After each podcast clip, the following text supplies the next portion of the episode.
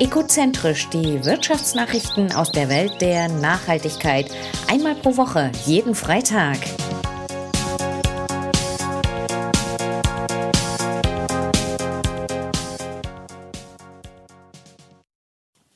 Den Kreis beim Reifenrecycling geschlossen. Bridgestone will mit einem unternehmensweiten Fokus auf Nachhaltigkeit eine neue Strategie anwenden, um neue Reifen aus recyceltem Material herzustellen. Dazu hat man eine Kooperation mit Lanzatec geschlossen. Bei dem neuen Verfahren werden Bakterien verwendet, um Gummi abzubauen, Kohlenstoff einzufangen und das Rohmaterial für neues Gummi zu schaffen. Die Innovation von Lanzatec besteht in der Umwandlung von Abfall Abfallmaterialien in Ethanol, das typischerweise aus frischem Kohlenstoff aus fossilen Brennstoffen gewonnen wird. Bridgestone betreibt bereits seit Jahren Reifenrecycling. Bei den älteren Verfahren wird jedoch auch weiterhin viel CO2 ausgestoßen. Mit dem neuen Verfahren will man diesen auf ein Minimum reduzieren. Projekt Mootopia für weniger Treibhausgasemissionen. Damit startet die Kulteismarke Ben Jerry's ein Programm, um auf ihre Zulieferer einzuwirken. Man will damit erreichen, dass die Milchwirtschaft, die die Grundstoffe für Ben Jerry's Eis liefert, weniger Emissionen ausstößt. 15 Betriebe in den USA und den Niederlanden arbeiten an dem Pilotprojekt mit. Hier will man durch technologische Neuerungen bis Ende 2024 die Treibhausgasemissionen halbieren. Sobald gute Ergebnisse vorliegen, werden diese allgemein veröffentlicht um diese der gesamten Milchwirtschaft zugänglich zu machen. Außerdem sollen dann die emissionsärmeren Produktionstechnologien in anderen Ben Jerry's Standorten weltweit genutzt werden.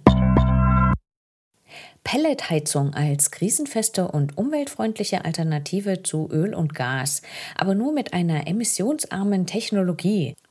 Die Firma Ökofen hat eine neue Holzpelletheizung auf den Markt gebracht, die Technologie heißt Zero Flame. Durch eine spezielle Luftstromführung und Anreicherung in Kombination mit der besonderen Brennkammerkonstruktion verschwindet die Flamme fast vollständig. Die Feinstaubpartikelemissionen werden auf ein Minimum reduziert. Damit zeichnet sich diese Form der Holzpelletverbrennung durch einen hohen Komfort und eine saubere Verbrennung aus. Die Ökofenheizungen unterschreiten auch die strengen Anforderungen der Bundesemissionsschutzverordnung.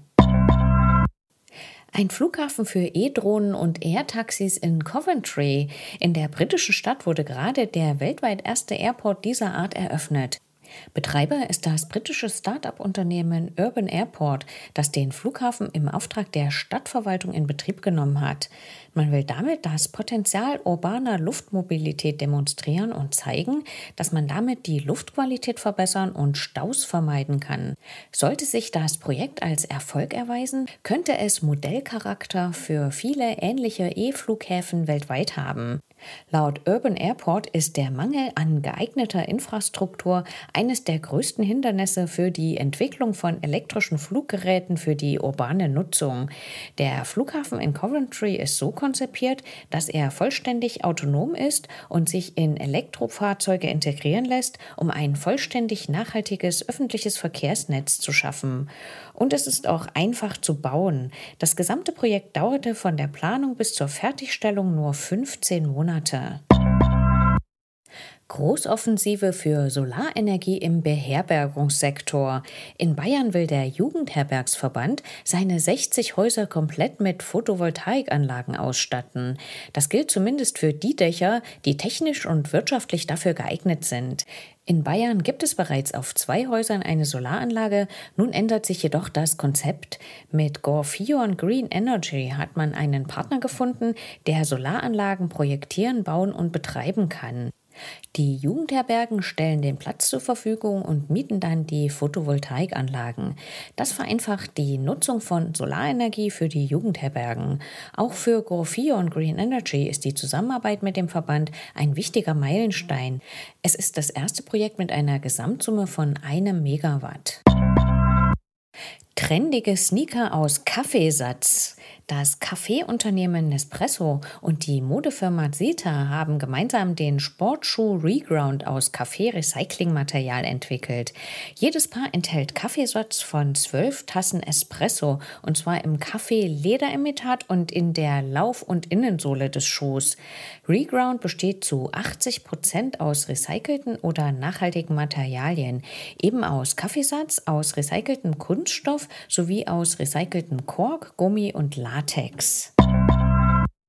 Grüner Wasserstoff für Australien. Das deutsche Unternehmen ThyssenKrupp Nucera siedelt sich im australischen Perth an. Damit trägt man dem großen Potenzial Westaustraliens für erneuerbare Energien Rechnung, so ein Sprecher. Westaustralien steht im Zentrum einiger der größten Projekte für grünen Wasserstoff. Hier will ThyssenKrupp Nucera als einer der Weltmarktführer für grünen Wasserstoff seine Projektausführungskapazitäten anbieten.